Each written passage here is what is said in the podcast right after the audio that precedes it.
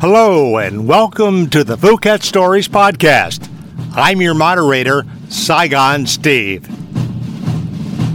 On this special podcast episode, we'll talk with military personnel who were stationed in Vietnam and talk with them about their extraordinary experiences.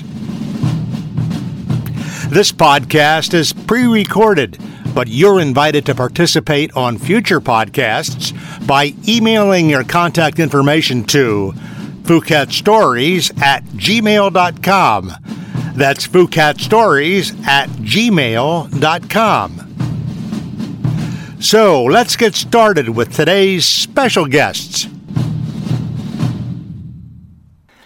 Our special guests today are Jan Scruggs and Bill Shugarts, who served in the Vietnam War. Jan Scruggs conceived the idea of building a memorial to Vietnam veterans and founded the Vietnam Veterans Memorial Fund, which built the Wall in Washington, D.C. The Wall, as it is known, is visited by over 5 million persons yearly. Bill Shugarts served in Vietnam with the 23rd Infantry Division Americal. He was a battalion transportation officer running resupply convoys to forward fire bases throughout I Corps. Here now is Jan Scruggs to begin the conversation. This is Jan Scruggs. I want to give my appreciation to Saigon Steve. I'm here to interview Mr. Bill Shugarts. Bill, you've been selected among the many applicants for this uh, podcast because you are such a well-rounded individual, and uh, you're a photographer, a very excellent photographer. You're a volunteer. You've been through all the training. You're a volunteer at the United States Army Museum, which just opened. We want to hear a little bit about that. You've been a volunteer at the Vietnam Veterans Memorial for how many years? 14, Jan. So You've had so many great experiences. Let's start with the dog tags. You sent me pictures of dog tags yesterday.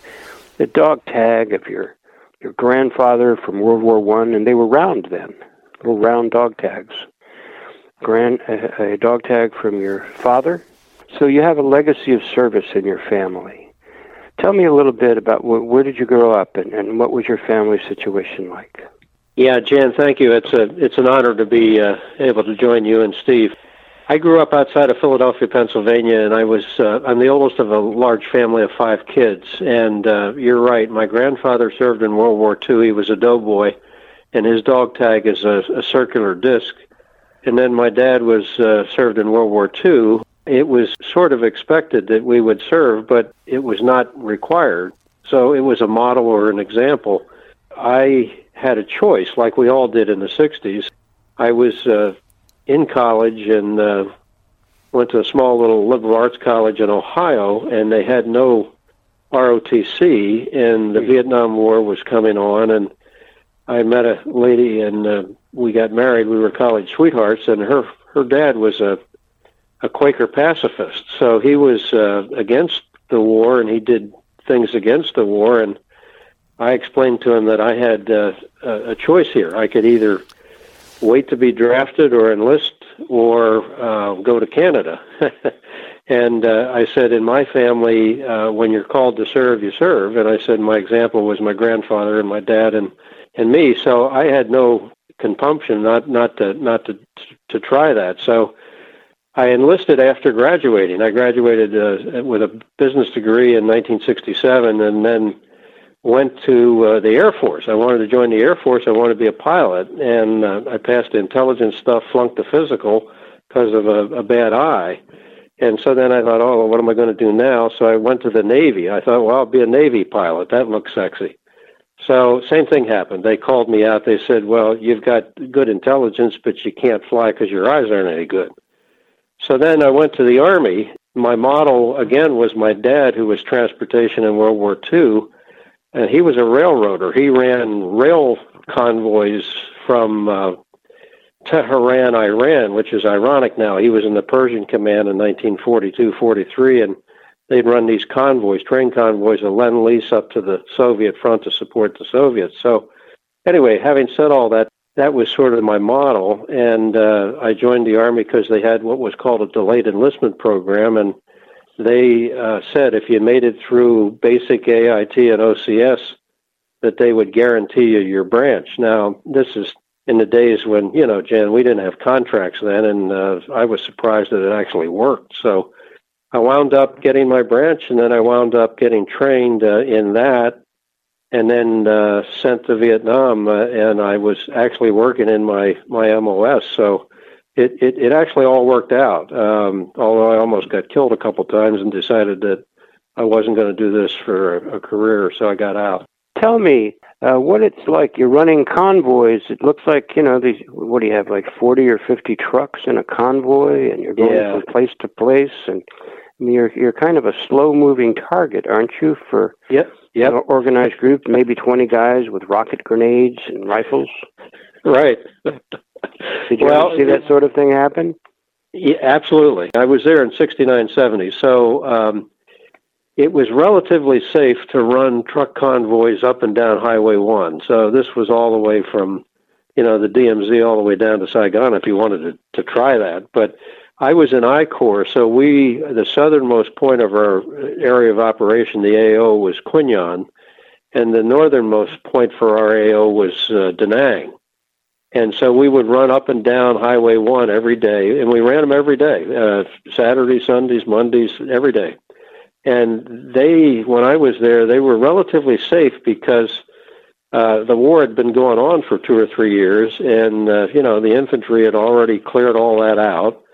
And, uh, you know, you secured different compounds and different bases. And so that was to you infantry, Jan. That, you know, we were sort of the rear area. So, uh, having said that, I was based in Chu Lai, and uh, we shared the AO with uh, the 101st, the Americal, and the 3rd Marines. And the Marines had been there since the beginning in 65. So, our job was was to support these fire bases. The reality was is that many of them, and you know, you were in in, in some of these, and uh, you you had to worry about terrain, weather, the enemy, all of that, and uh, they relied on us, and we were the major support battalion for the whole division, and the division was cobbled together through the war.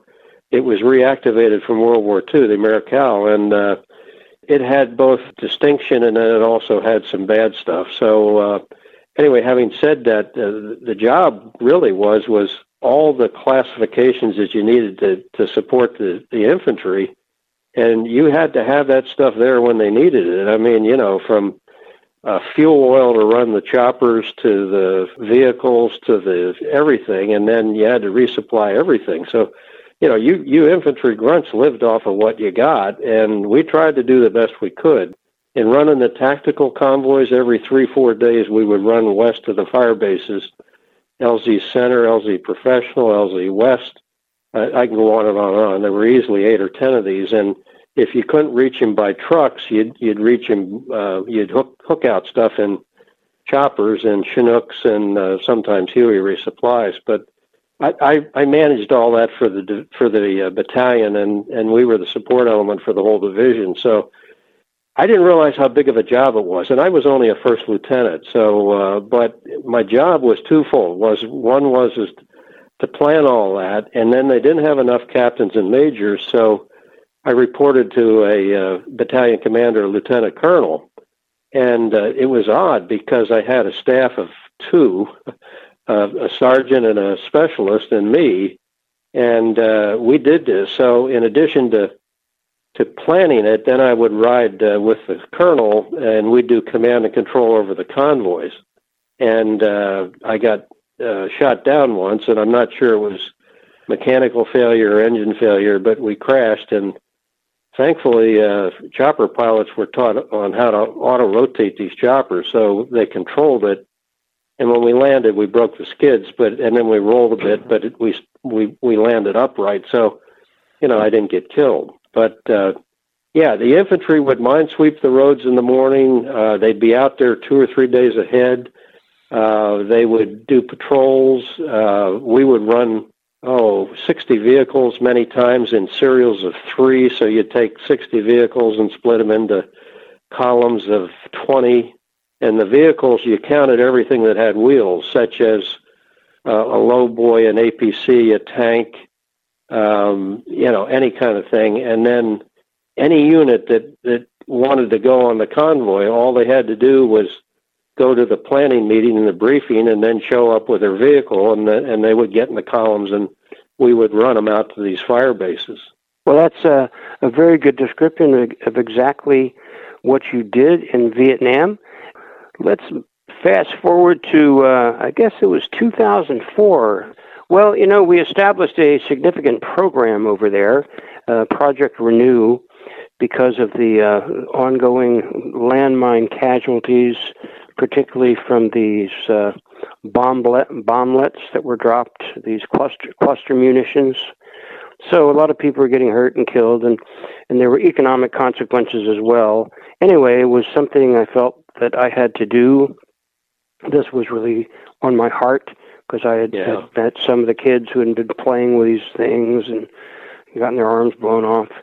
So we were able to actually drop the uh, the, the casualties to uh, almost nothing over a period of ten or fifteen years by Yeah.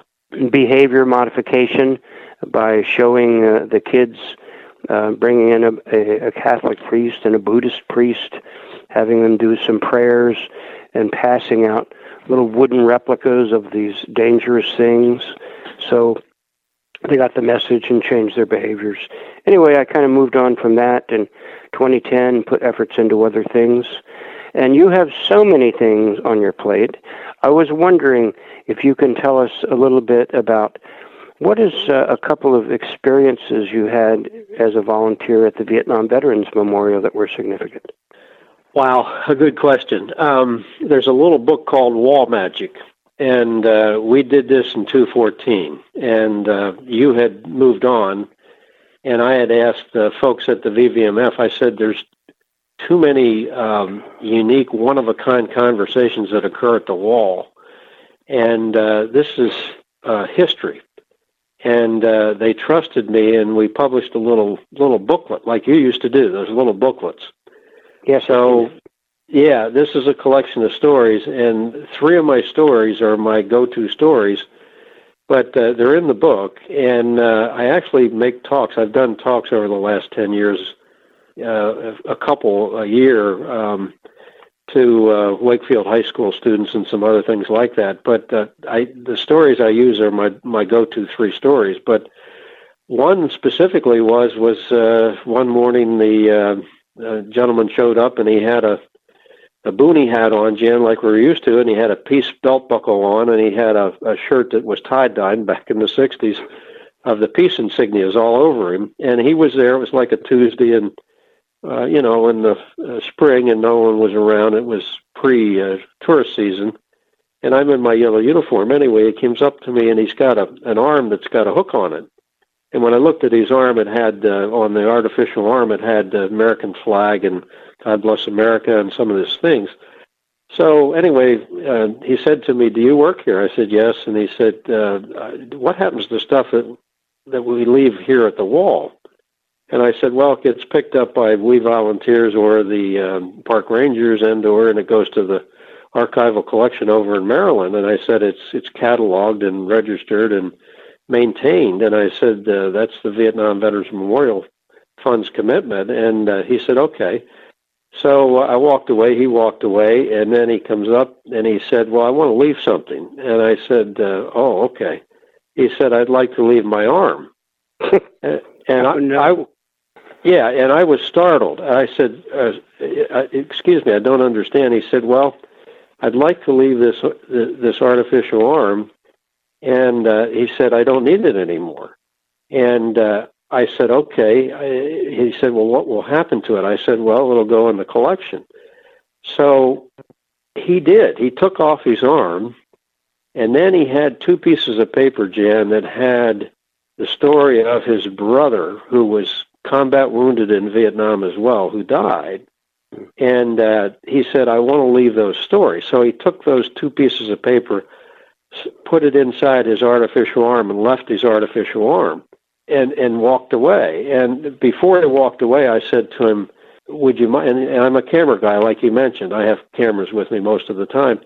And i said uh, would you mind if i took your picture? He said no that would be fine. So I took his picture and then I gave him my little card, you know, uh, Bill Shugarts uh, Wall Volunteer of National Park Service little card I have. And then uh, anyway, the bottom line was is that he uh, gave me his card, and his little card says "Peace Man." Jan, uh, Rolling Thunder, the 30th edition of Rolling Thunder magazine, has that article in it. That's one of one of three stories. Uh, the other one was was meeting meeting the. Uh, that was funny too. That was meeting meeting Dow D A O. This is the way you say his name, Dow, and Dow meant something. And uh, I met Dow at the wall doing what I was doing, and uh, Dow had come up to me and wanted to know if I was a soldier, and I said yes, and he said he was too. And obviously he was Vietnamese, and he had a tie and coat on, and he had his associate with him, and he wanted to know, you know, how the memorial worked, and uh, wanted to let me know that he was a soldier too. So I said to him innocently, uh, "Oh, you were a, a soldier in Vietnam?" He said, "Yes." And I said, "Oh, what ARVN unit were you with?" And he smiled and he said, "No, I wasn't ARVN. I was VC." and uh, and I remember sending you an email saying, "I met this guy and he's VC," but that, it startled me. I didn't know what to say, and so uh, we just traded nice human conversation. And uh, anyway, the bottom line was, is he said, well, I said, well, when were you uh, a soldier? He said, 1971. And he said, I was shot. He said, I was in a battle and I got shot. And I said to him, oh, I said, well, I was home by then. And he wanted to know if I was the one that shot him. And I said, no, I was home by then. So that was sort of funny. Well, one thing led to another, and uh, he's a photographer.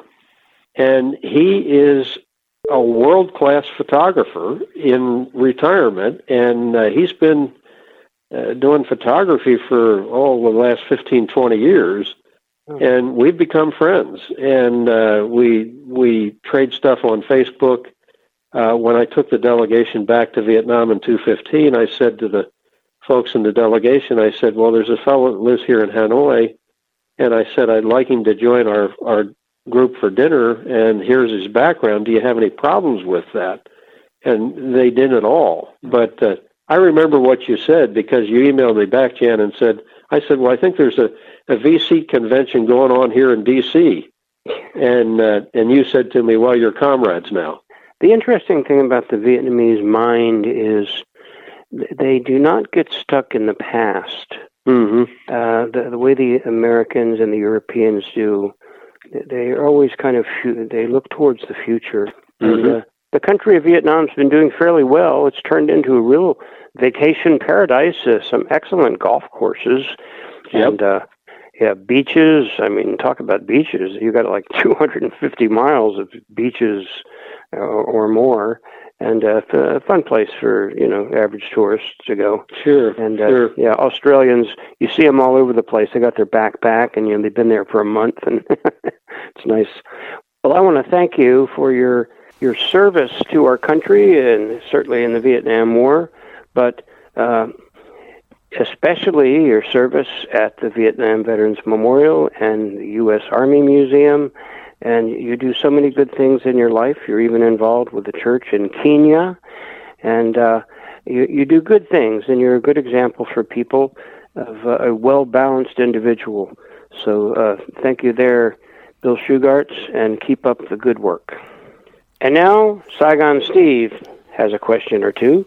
Well, Bill Shugarts, I have a couple of questions for you. First of all, looking into your background, you started out as an enlisted man and driving tanks, I think. Isn't that what it says here? Uh, you were a tank driver back in the day? Yes, sir. I was a pretty good tank driver. well, what is that like? it was fun, uh, Steve. It was fun. Uh, it, it's the most fun I ever had in the Army bar bar anything, was in 1968 in uh, AIT at Fort Knox, Kentucky, being a tanker. The fun part was this: we were out on a a firing exercise. So we did we learned how to drive these machines. We learned how to fire them. And this was an M48 tank and then an M60 tank. So I was trained on both of them. And what's ironic is is the Army Museum has two tanks in it. One's a they have two tanks and a Bradley fighting vehicle. So uh, I can tell you about the, the World War One tank. It's called an FT-17, And interestingly enough, it was built by the Renault car company. So it was used in World War One, and then in World War Two, you know, the famous uh, Sherman tank, and uh, and then you go into the modern technology, which is the Bradley fighting vehicle now, and and then they've got the the Strykers and a bunch of other stuff. But anyway, uh, Steve, it was enjoyable, and uh, I got the fire. I'll never forget this because we were at night firing exercise, Fort Knox, and you've got uh, oh, 12 tanks in a row and you're firing a shot, so it's solid shot, and there's a uh, target that's out oh so many hundreds of yards, and the target's on a, a track, a trolley track like, and the target moves, and you've got to fire this tank.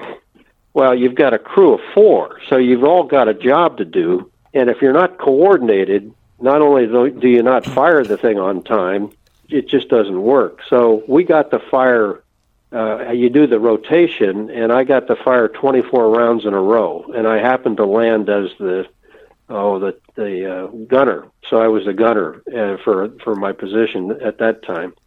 But uh, it was it was fun. It was it was fun, and then Eisenhower died while I was there as an officer later on after OCS, and they brought out the tanks, put them on the parade grounds, and I'll never forget this. They gave him a 21 gun salute for President Eisenhower uh, with tanks. it was just awesome. Incredible.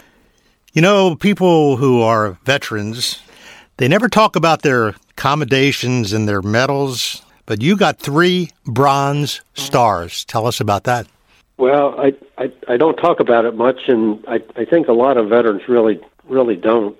It was a function of um, circumstances. So the first one I got was, uh, you know, just doing my job, and then the second one was a, an operation that I did in the latter part of my tour. So what they were doing, it was um, it wasn't Lam Son 719, but it was an operation that was like that, and it was in August, July, August of 1970, and they were reopening up a special forces base over on the Laotian border and uh, my job was was to set up a small little base camp to to use as a logistical supply point to the infantry, uh, our infantry divisions, and uh, well, our battalions, and then uh, you know the infantry, all of them that were out there. So anyway, so that, that's what I did, and that that was that. And then the third thing was was uh, when I almost got killed, and the colonel he said to me that I sort of qualified for an air medal, but he said it, it it's going to look silly because you're a first lieutenant, you're a transportation officer, you're really not an infantry grunt. You've done all this flying, and you qualify. You've done enough hours, but he said they're not going to let that go through. And I, you know, to be honest with you, Steve, I didn't care. It was. Uh, I, I didn't care. About, honestly, I, I didn't care about medals. I, I, I didn't care about them then, and I, I don't so much now. And uh, so anyway, he said to me, "Well, I'm going to give you another bronze star," and I said, "Okay." So it didn't mean much to me, and I guess it means it means something to you if you stay in as a career. And uh, my choice was was to to stay in as a career or or go on with my other stuff, was what, which is what I did. And when he counseled me when they have that junior officer counseling, and my colonel was pretty good. It was uh, I worked for three colonels in the tour, but the one that that had to counsel me when I was ready to leave, he said to me, "We don't want all you junior officers. Uh, you know, we want the best ones." And uh, he said, "What are you going to do now?" And I said, "I don't know. I'd like to go to graduate school." Well, back then in, in 1970, 71, they didn't have anywhere near the programs they have now. So uh, I said, "Well." What do I do if I go to captain's course? And he said, well, if the war's still going on, you come on back over here. And I thought, well, now wait a minute. I've gotten uh, almost got killed twice, and I, I, I don't want to do that anymore. So, so I got out. So that's that's it. You were an enlisted man, and you were an officer. You know, that's two different kinds of career fields in the military. What's it like starting out enlisted and then becoming an officer? Uh, Steve, that's a good question. Uh, starting out as an enlisted man, you learn pretty quickly that uh, you've got to, to trust the non-coms and you've got to listen. One of the things that you learn also is is that you have that viewpoint as to okay, uh, what are we doing here? Why are we doing it? And those kinds of things. As you go to OCS and become an officer, there's really three ways you become an officer. So you, you do it, you know, a West Point graduate that comes out of out of out of that training, or ROTC programs, which comes out of universities and you know is a, a training program too, and then OCSs. Um, but I, I'm I'm prejudiced. Um, I've been told, and I I believe this sincerely in my own experience. The best officers, bar none, are the ones that have come up through the ranks. They know the reality, and they know, uh, you know, that you you need to, in order to be an effective officer, you've got to figure out how to lead from the front, and you've got to be able to to to have that understanding. One of the things that's interesting is is that yeah, the ROTC officer gets that eventually. The West Point officer are incredibly well trained, but they've got a, uh, a hubris that, that they need knocked away to be effective. Over the long haul, you, you figure it out pretty quickly. You're, you're as an enlisted guy and also as an officer, the people that run your, your army are your non-coms, and you'd you'd better learn from your non-coms because they are they are the the bread and butter of the of the forces, and it it's not just the Army, it's, it's any service. Bill Shugarts, thank you for your service.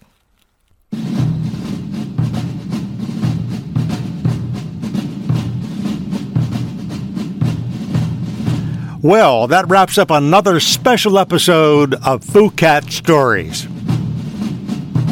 If you'd like to participate in a future FooCat Stories podcast, email your contact information to foocatstories at gmail.com. That's foocatstories at gmail.com. Until next time, thanks for listening to the FooCat Stories podcast. I'm Saigon Steve.